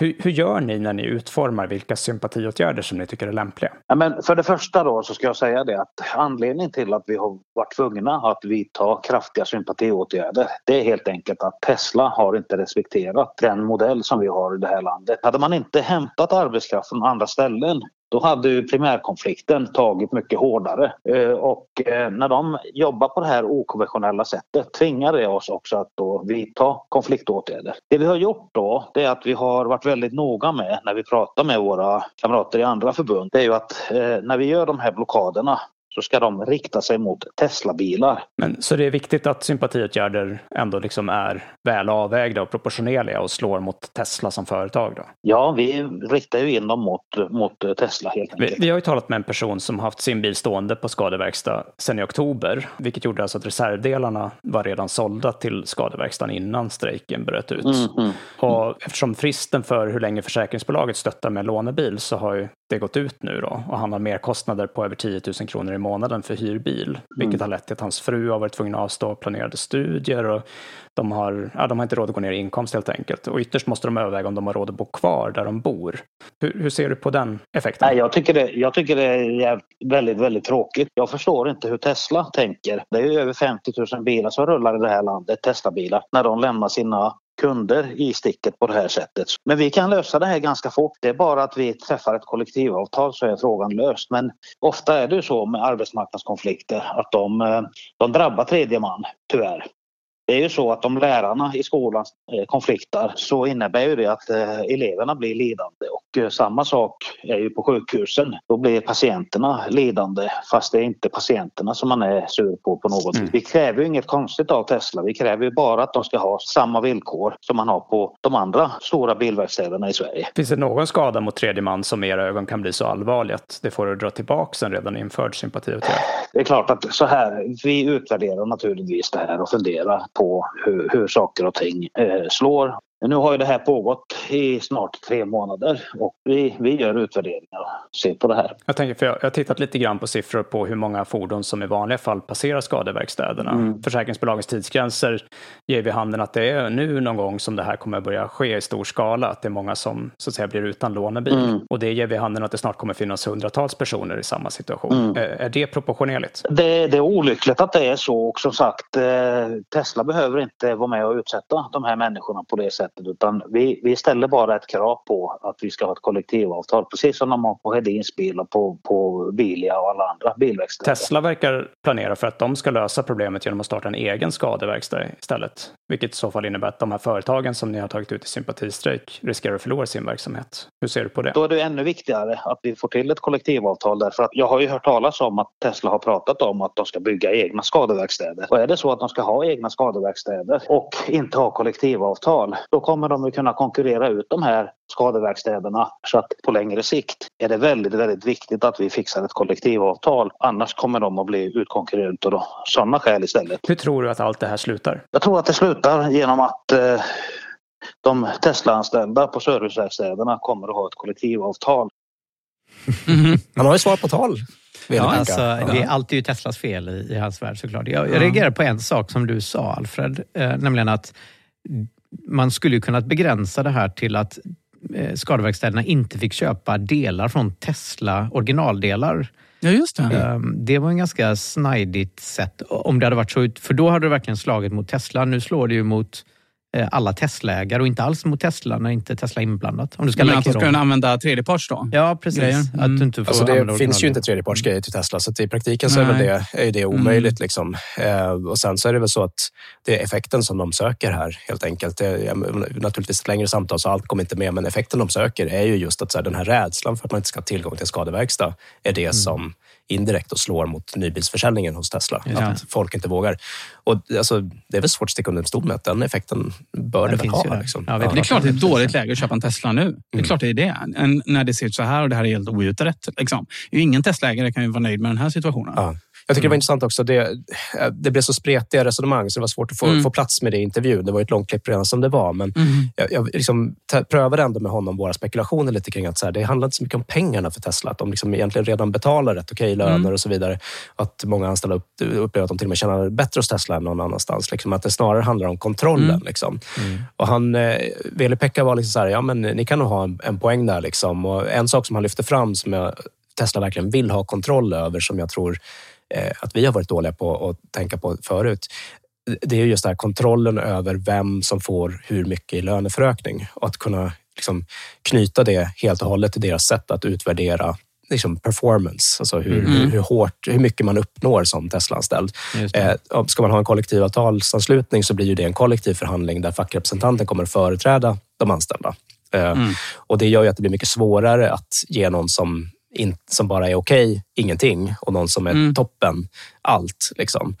Om, man, om man tänker in också på vilka som jobbar hos Tesla så är ju det de här, väldigt många av dem är ju som ser sig själva. Jag har ju det liksom bara anekdotiskt egentligen, men jag pratar med folk som bara, jag är ju en doer. Liksom. Jag älskar att det är så här hos Tesla. Jag vill inte ha Mm. någon kollektivavtal. Jag hatar att de har liksom... Jag, jag tror, får jag bara säga, det, det är ju, deras serviceverkstäder och, och så är ju lite annorlunda också mot eh, kanske en, en vanlig bilfirma där det är mer liksom, eh, ett genuint gammalt bilintresse och det är olja på fingrarna och det är, liksom, det är den här grabbiga stämningen. Det är kanske inte riktigt det jag eh, känner när jag går in. mm, Man har ju ändå liksom varit där ett par gånger och liksom hälsat på folk och så. Jag känner mer igen mig på liksom en IT-service-support. liksom. Det känns som att bilmek-jobbet har fått en nytändning också med Tesla också. Det måste jag ju säga.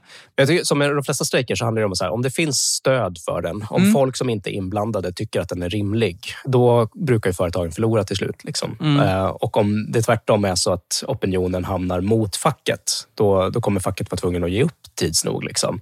Och det här tycker jag det är, det är den springande punkten. Här. Är, han har ju liksom en poäng i att så här, vad är det de strider så himla hårt för? Det är ju inga konstigheter. Det är ett kollektivavtal som alla andra har. Liksom. Strejken skulle kunna ta slut imorgon om de bara skriver på. Liksom. Mm. Det är väl säkert rädslan för vad händer när man börjar acceptera fackklubbar i Sverige. Ja. Alltså, vilka ringar på vattnet blir det här? Jag kan inte tänka mig att det är något annat som skrämmer Tesla. Nej, men exakt. Och, och hur, vad, vad tror ni då, liksom, för utomstående betraktare? Liksom, vem är det som... Egentligen fram tills jag intervjuade Veli-Pekka så kändes det som att här, jag tror att tiden är på Teslas sida här. De har liksom klarat de omedelbara effekterna.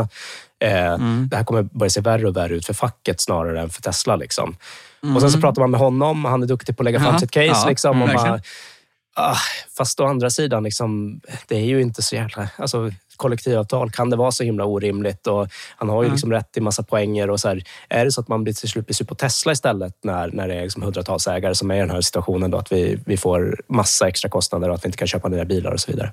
beror ju på hur Tesla styr upp detta. Om Ja. de faktiskt lyckas få till en skadeverkstad från noll till hundra och alla de liksom, eh, eh, bilarna som står still och lyckas prioritera dem då som kanske står still i första hand och inte mig då egentligen om vi ska vara helt ärliga som bara har en repa på, på, på sidan efter en cykel som körde in i mig. Ja, det var cykeln som körde in i mig. Jag vill verkligen Ja, poängtera ni får lyssna tillbaka på gamla avsnitt om ni vill höra Ja, en det är det viktigaste att ta med sig av den här diskussionen. Det är att det var inte Fabians fel att han blev påkörd. Eh, Men i vilket fall, eh, jag håller med. Eh, Jag tycker att den största nyheten för mig här var att de är i diskussion. Mm. För jag fick bilden av att de inte ens pratade med varandra.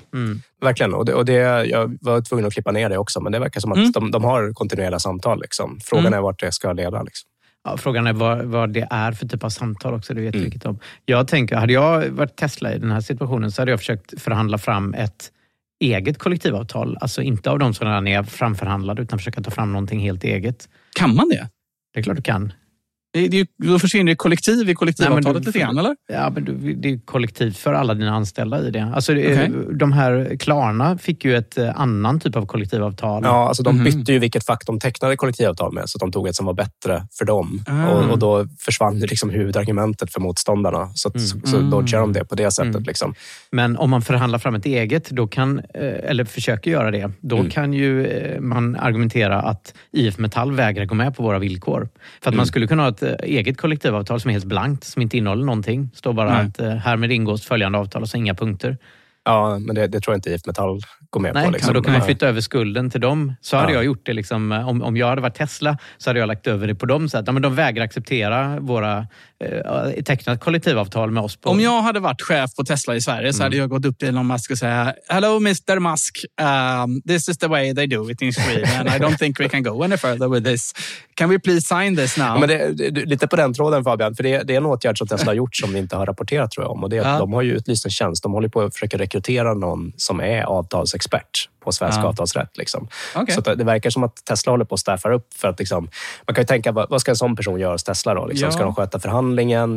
Det är som att de har nog insett att de behöver ha någon som kan hjälpa dem att hitta hur ska, hur ska en kompromiss kunna se ut? Liksom. En kompromiss där båda parter kan liksom, gå, se, liksom, gå inom citationstecken, då, experten citerar, segrande ur striden. Så att de, Mm. de båda får gå med ansiktet i behåll. För det är det som är problemet, att båda har backat sig så långt in i sina ringhörn och sina diken att de liksom, Ja, det finns inget sätt att kompromissa just nu. Eh, och det, Mm. det är ju det som skulle behövas. Eh, Facket har ju skickat någon trevare sådär, med att ni kan göra som Amazon, att ni har ett bemanningsbolag som har kollektivavtal, att ni bemannar via det och så vidare. Ja, just det. Men eh, hittills har ju Tesla inte velat det. Nej. Men om Tesla, alltså man tittar på det här i ett globalt perspektiv. Om det kommer fram att Tesla på något sätt har satt en deal med facket i Sverige.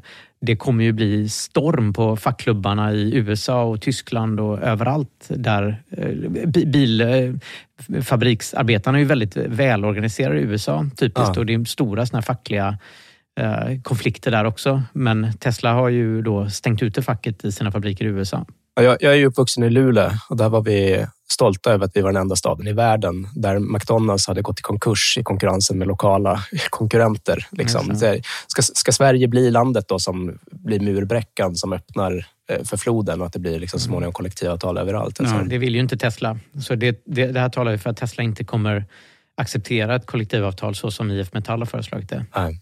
Ja, det, och det är verkligen så här, den som lever får se. Det, jag tycker det är helt omöjligt att sia om vart det här ska sluta Mm. eh, och hur länge det ska pågå.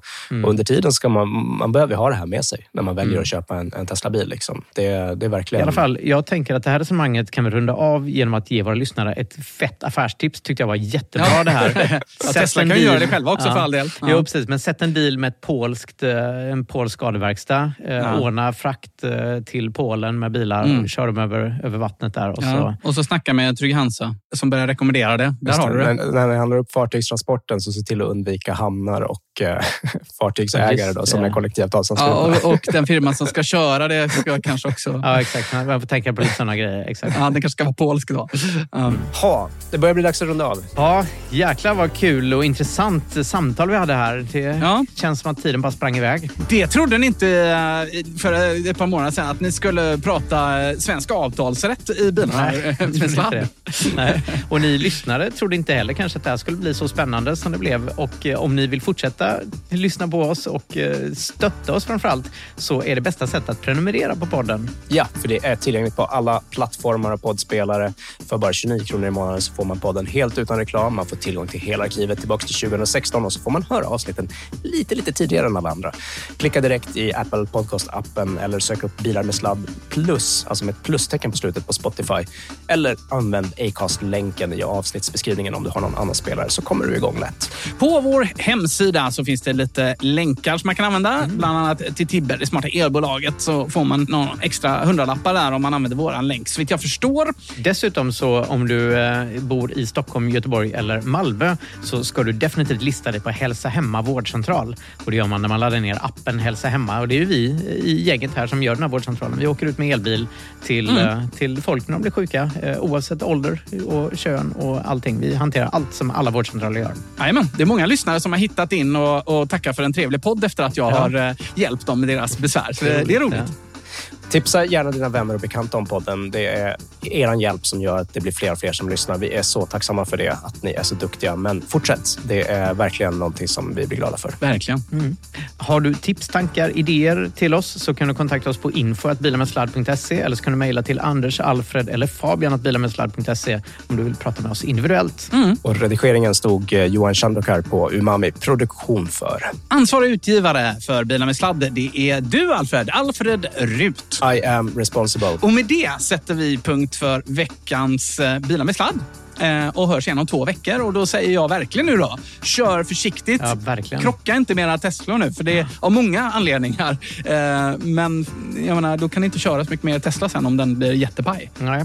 Kanske Mm. man får åka till en skadeverkstad i Polen om någon kommer Kanske. på en Ja. sån ja, men lyssnarna kan väl Mm. höra av sig. Om man startar något sånt där får ni höra av er då. Ja, eller en skadeverkstad i Litauen, för det är väl dit de kör alla så stulna bildelar. Äh, ja, nu ska vi kanske får lugna du oss en tillbaka aning. hjulen och ratten. Ja, jag säger sladda lugnt på samma tema. Kör elektriskt. Hej då. Kör ansvarsfullt.